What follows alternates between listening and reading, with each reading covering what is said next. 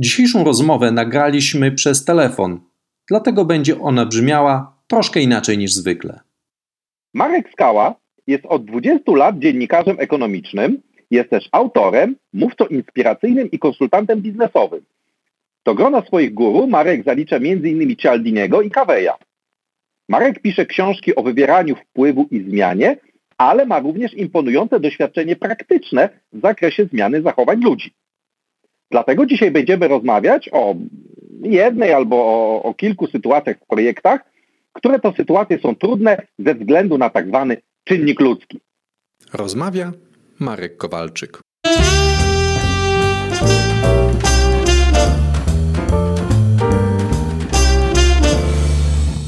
Aby dowiedzieć się więcej, odwiedź mój blog projektynaczas.pl. Marku, sytuacja pierwsza. Jako project manager mam skłonić kogoś do zrobienia czegoś, a ten ktoś wcale nie chce tego zrobić, a na dodatek ja w ogóle nie mam żadnego przełożenia na tę osobę. Nie jestem jej szefem, nie jestem jej zwierzchnikiem, nawet się specjalnie nie znamy albo nie lubimy. Co mam zrobić? Już mówię. To sytuacja zupełnie normalna, naturalna, znamy ją z życia, ćwiczymy to wielokrotnie każdego dnia od dzieciństwa. E, proszę sobie wyobrazić sytuację taką, że e, nie chcemy iść do przedszkola, a mama z tatą się upierają, że trzeba iść. Wpływ na rodziców mamy e, żaden, jeżeli chodzi o wydanie polecenia. Nie możemy im wydać polecenia. W związku z tym próbujemy robić różne dziwne rzeczy, po to, żeby mm, rodzice wykonali to, czego chcemy. I bardzo podobna sytuacja dotyczy menedżera projektów, który jest w sytuacji takiej, że nie ma wpływu, na swoich kolegów zazwyczaj, bo to są zazwyczaj ludzie na tym samym poziomie zarządzania w firmie, e, ale bardzo od nich czegoś potrzebuje. No i tutaj możemy oczywiście e, powiedzieć sobie tak, to już jest za późno. To brzmi trochę dziwnie w pierwszej fazie, ale zazwyczaj to jest tak, że my chcemy od czegoś od kogoś, od jakiegoś, tak powiedziałem, specjalisty w jakiejś branży, który powinien nam dostarczyć pewną kompetencję i trochę swojego własnego czasu do naszego projektu. I jesteśmy trochę źli i wściekli, bo, y, bo on nie chce tego zrobić w tym momencie. Ale to już jest za późno. Trzeba było to zrobić wcześniej. I powiem to Państwu na przykładzie bardzo, bardzo dziwnej historii. Otóż kiedyś e, mój sympatyczny kolega podróżnik mówił, że spotkał Jacka Pałkiewicza i również podróżnika i e, mówi Jacek, jak ty to robisz, że e, ty masz telefony do iluś prezydentów, nie tylko polskich oczywiście, jak ty to robisz, że ty jesteś z nimi na ty? A Jacek na to odpowiedział bardzo prosto. Mówi, to jest dosyć banalne. Ja z nimi przeszedłem na ty, zanim zostali prezydentami. I na tym polega podstawowa rada. W momencie, kiedy ty czegoś bardzo chcesz, a ktoś nie ma ani powodu, bo cię niespecjalnie zna i lubi, ani nie ma specjalnie czasu, ani nie możesz mu tego polecić, to już jest za późno. Trzeba budować sieci relacji z ludźmi wcześniej w firmie. Przecież projekt manager nie jest idiotą. W związku z tym doskonale wie, w jakim obszarze się porusza i doskonale wie, jakich kompetencji do projektów, które będzie realizował za rok, za dwa, za trzy w tej strukturze, w tej firmie, e, będzie potrzebował. W związku z tym trzeba się rozejrzeć, kto jest ważny dla mnie, kto posiada te unikatowe kompetencje i budować z nim relacje nie w momencie, kiedy potrzebne mi są na wczoraj, tylko budować je w momencie, kiedy być może będą mi potrzebne pojutrze. Czyli mówiąc krótko, być w firmie ciekawym człowiekiem.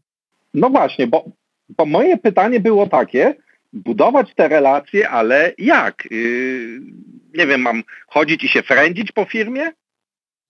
Nie, nie, nie, nie, nie, nie. Bardzo prosto budować relacje. Przecież proszę zwrócić uwagę, że każdy z ludzi, którzy pracuje, pracują w firmie, ma swoiste, specyficzne kompetencje. Ten projekt manager też je ma. I on też jest proszony przez wielu innych ludzi o to, żeby w czymś wesprzeć, w czymś się podzielić, znaleźć e, jakiś czas na udział w czyimś projekcie.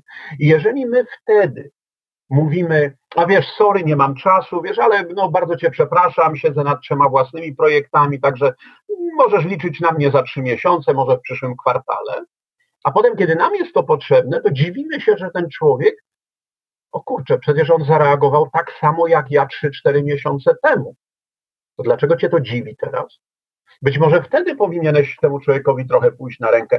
Ten system macierzowy w firmie, ten system realizacji projektów w firmie jest bardzo skomplikowany i wymaga od wszystkich sensownego myślenia.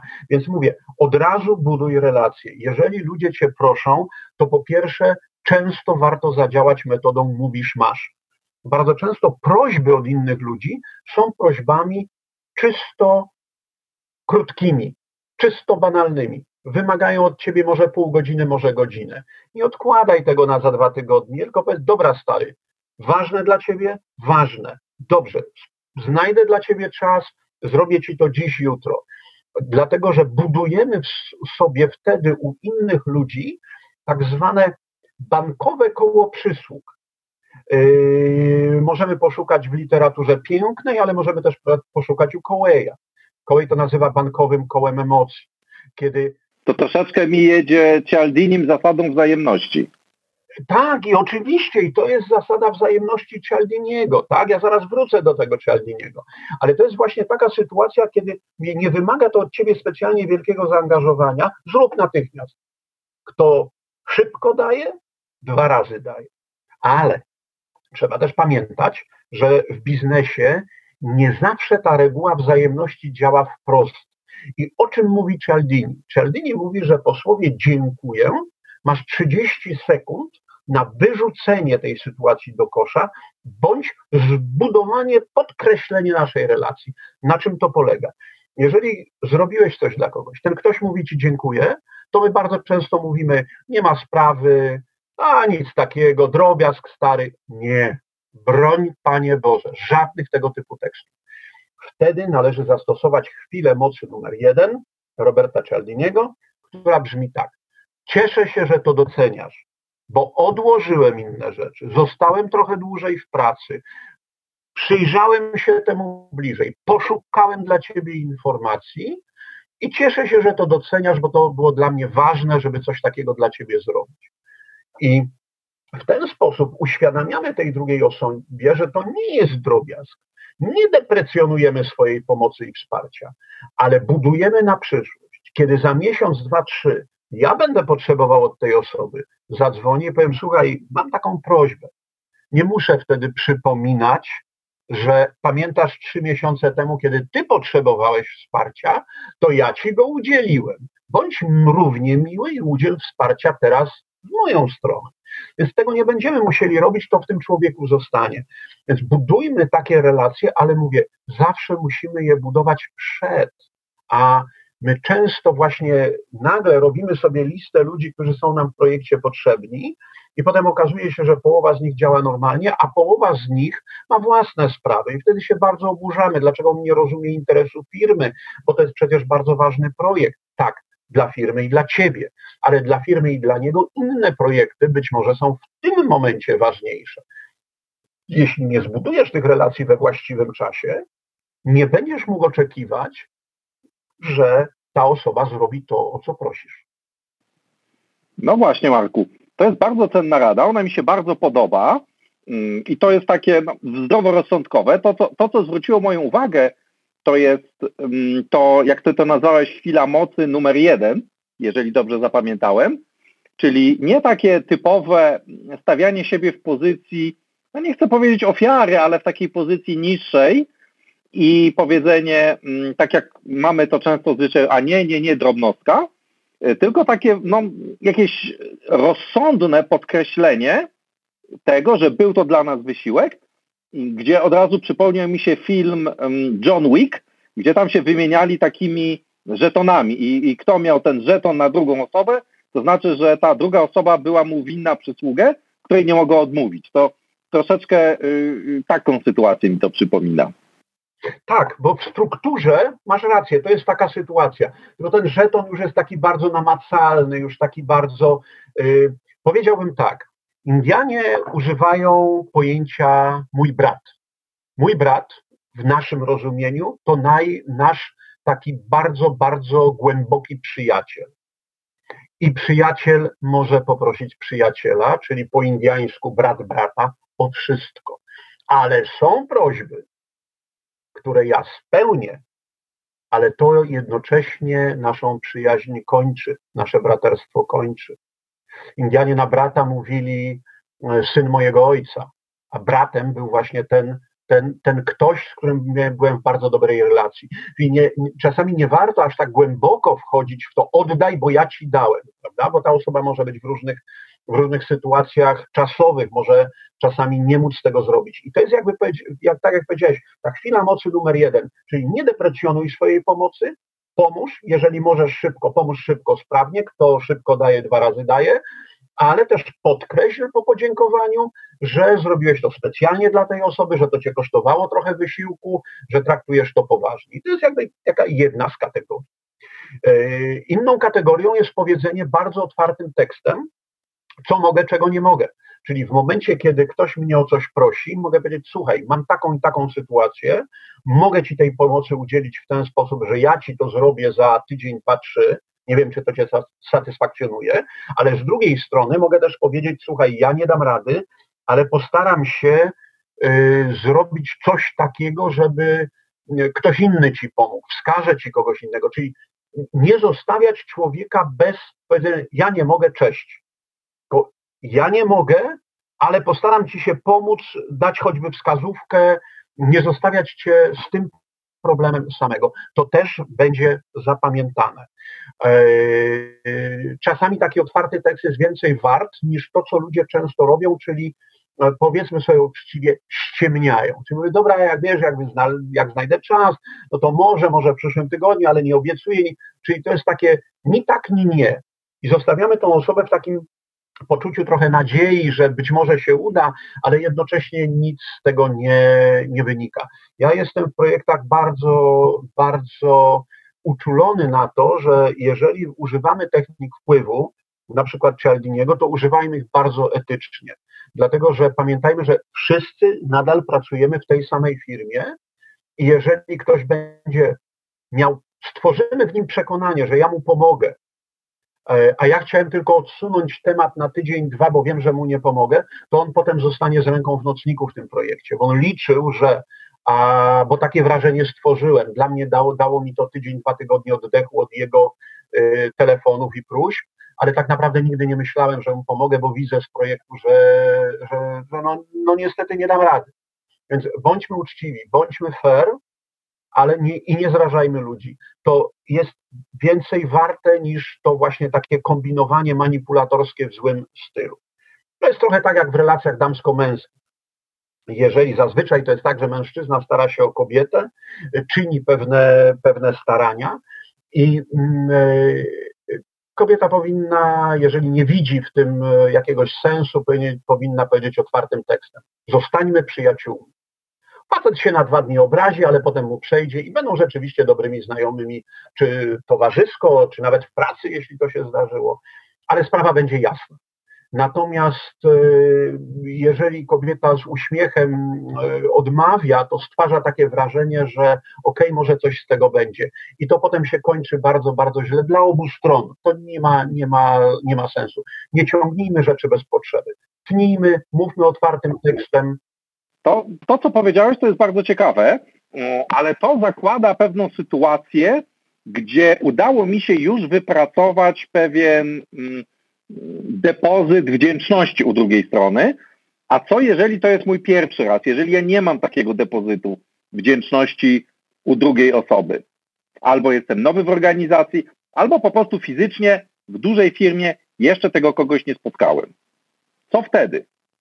Już mówię bardzo trudno jest zbudować sobie dobrą relację z kimś, do kogo przychodzę z oczekiwaniem i wymaganiem. Bo zupełnie w normalny sposób psychika ludzka, ciało migdałowate, monitorujące całe otoczenie, odbiera tą prośbę jako pewnego rodzaju zagrożenie.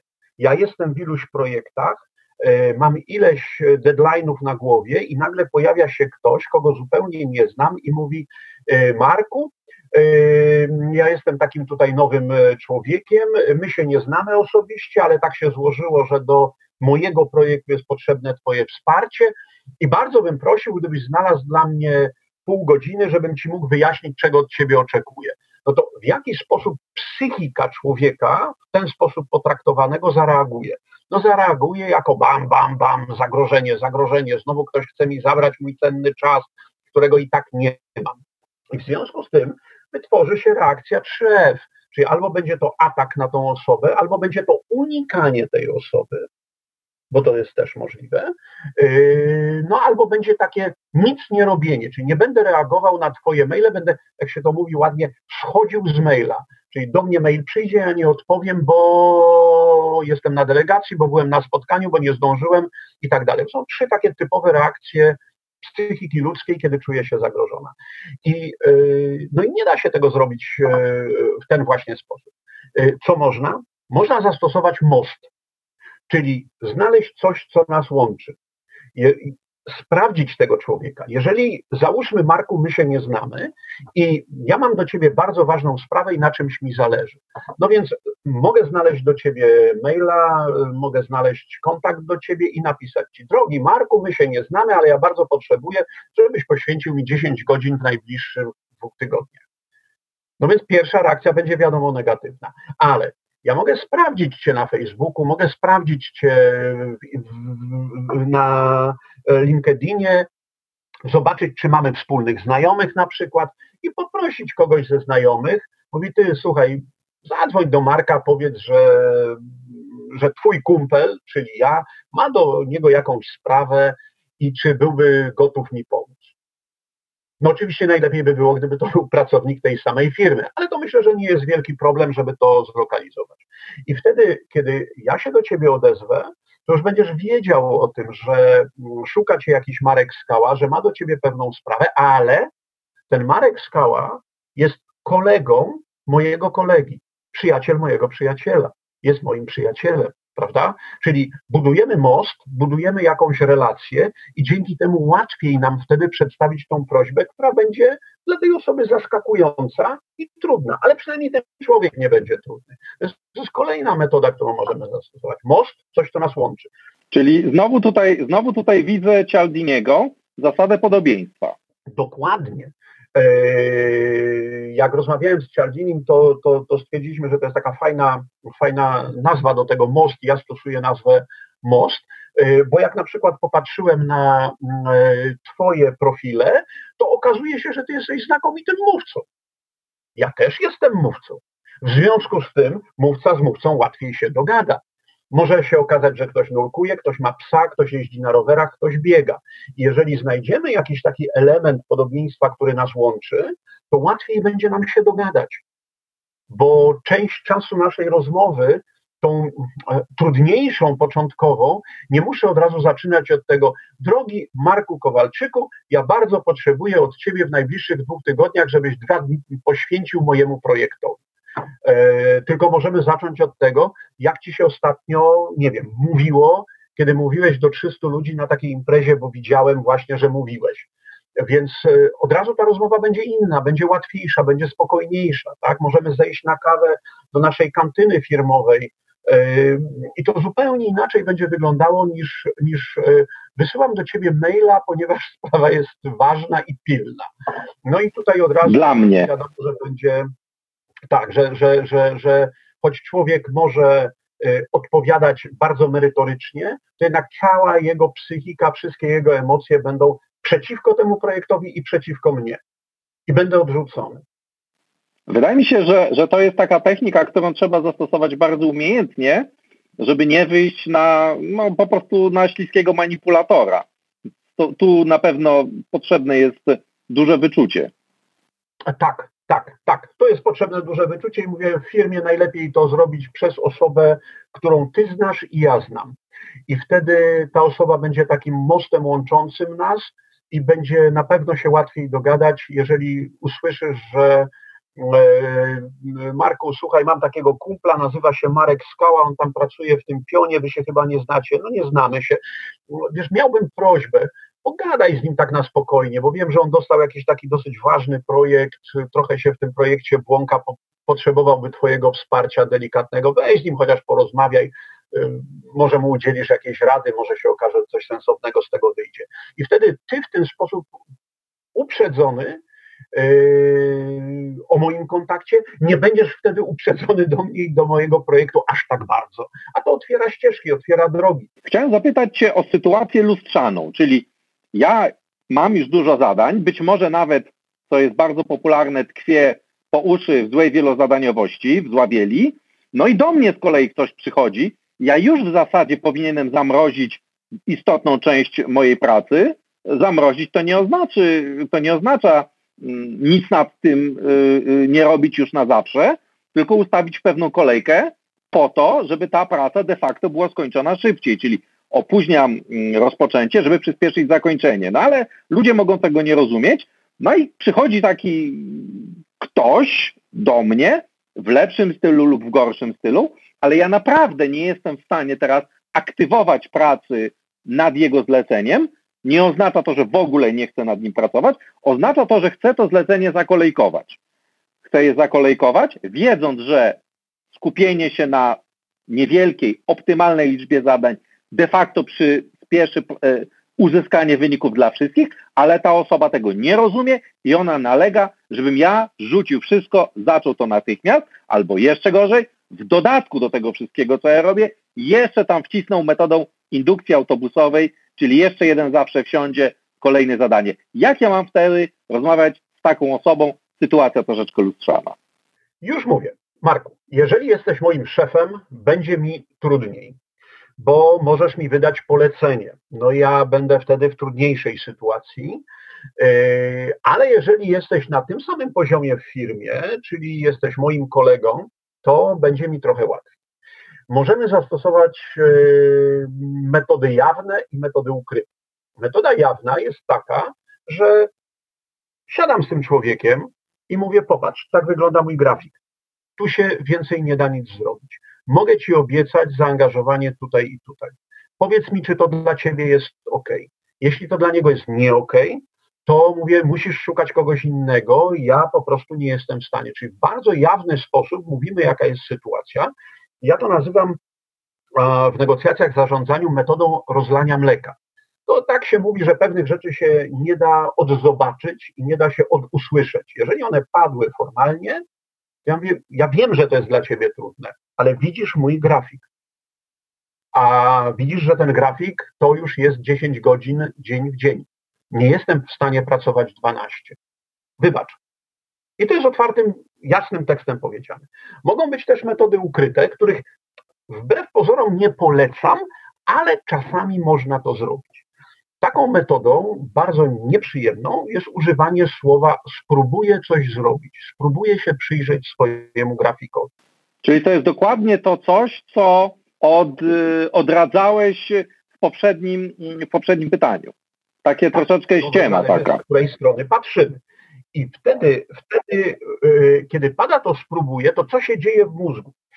Y, otóż logiczna część mózgu mówi, no przynajmniej się tyle udało, że Marek Skała nie powiedział mi no way, nie ma takiej możliwości. To coś będzie się może działo. I tam się trochę ta część logiczna się łudzi, ale ta część nieświadoma mózgu powoli wie, bo słowo próbuję oznacza, że coś dłubię, ale nic z tego nie będzie. Kiedy zadzwonisz do mnie za dwa dni, ja mówię, wiesz co, próbowałem cię gdzieś włożyć w grafik, ale jeszcze, wiesz, no nie bardzo to jeszcze widzę, wiesz, ale będę próbował, będę próbował. I do ciebie będzie powoli dochodziło, że nic z tego nie będzie.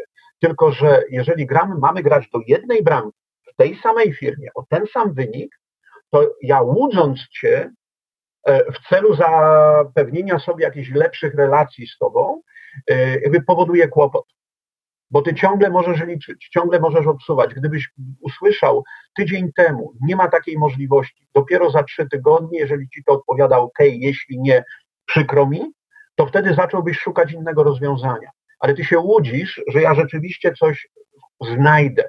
Nie, ja tylko będę próbował znaleźć, nie znajdę. To nie jest dobra metoda, ale na niektórych ludzi no nie działają metody wprost, tak? Będą naciskać. Inną metodą jest odsuwanie. Czyli e, mówiąc krótko, schodzę z maila albo wysyłam maile i to wszyscy chyba znamy, e, nic nie wnoszące. Czyli już przystąpiliśmy do e, budowania harmonogramu albo mm, przeglądamy właśnie materiały i szukamy warunków, staramy się określić warunki brzegowe. Czyli to są takie komunikaty, które coś niby spowodowały, bo. Takie pozorowane działanie. Tak, bo jakiś mail jest, bo, bo niby coś zostało zrobione, ale tak naprawdę nie zostało zrobione nic.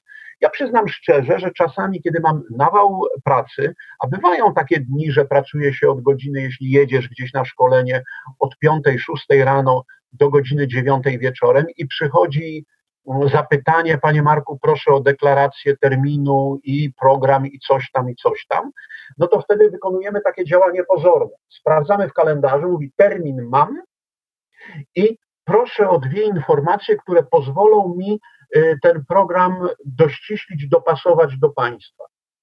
Ale piłka jest wtedy po drugiej stronie. Ja zyskuję dzień, dwa dni czasu, bo dwie rzeczy zostały zrobione. Powiedziałem, tak, jestem zainteresowany, jestem gotów to zrobić, ale w ciągu dwóch najbliższych dni nie będę miał ani pół godziny, żeby pomyśleć nad, nad tym, o co mnie prosisz.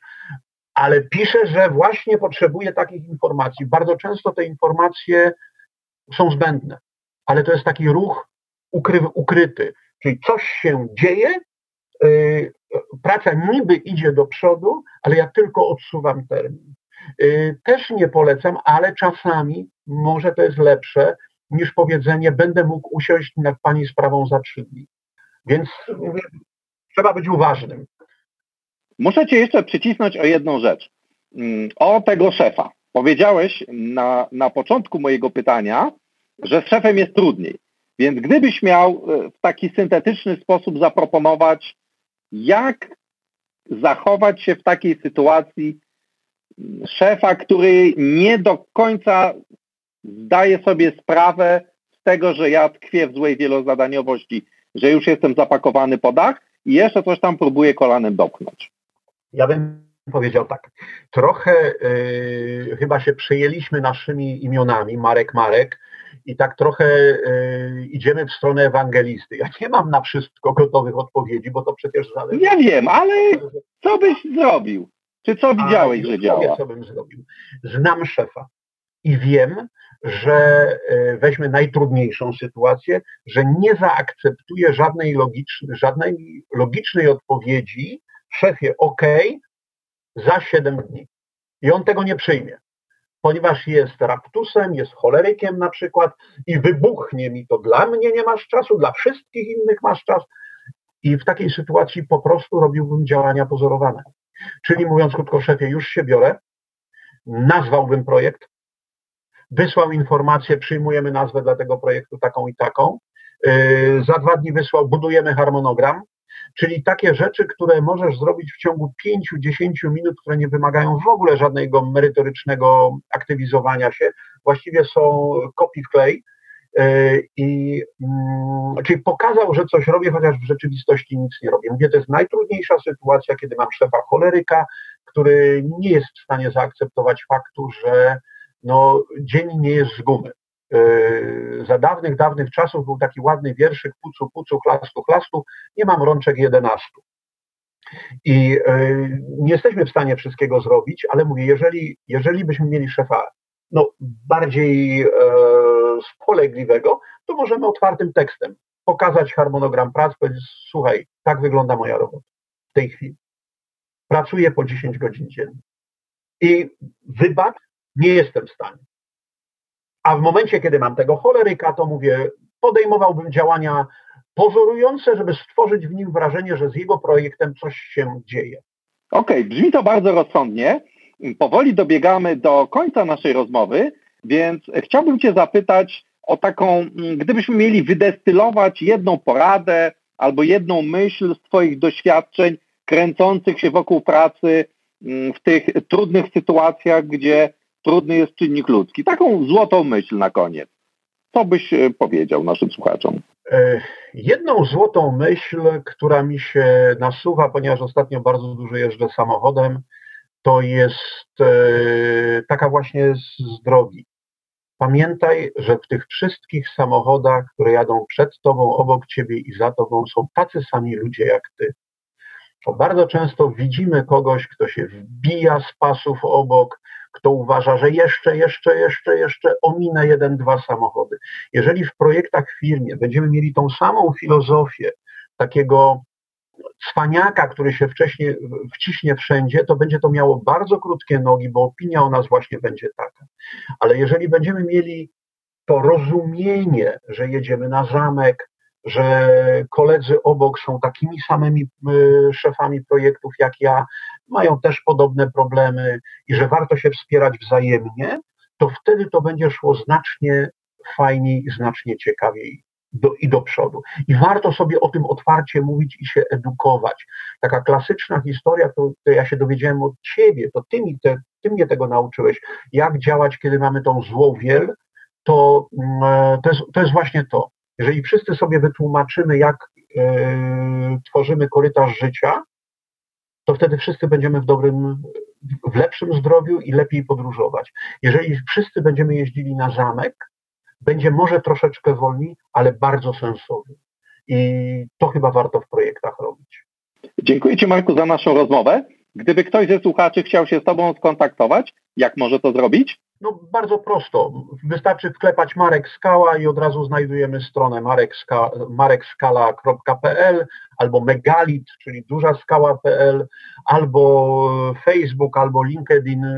Jestem na tych głównych portalach, w związku z tym w ciągu minuty każdy mnie znajdzie, jeżeli tylko zechce. A zapraszam do tego.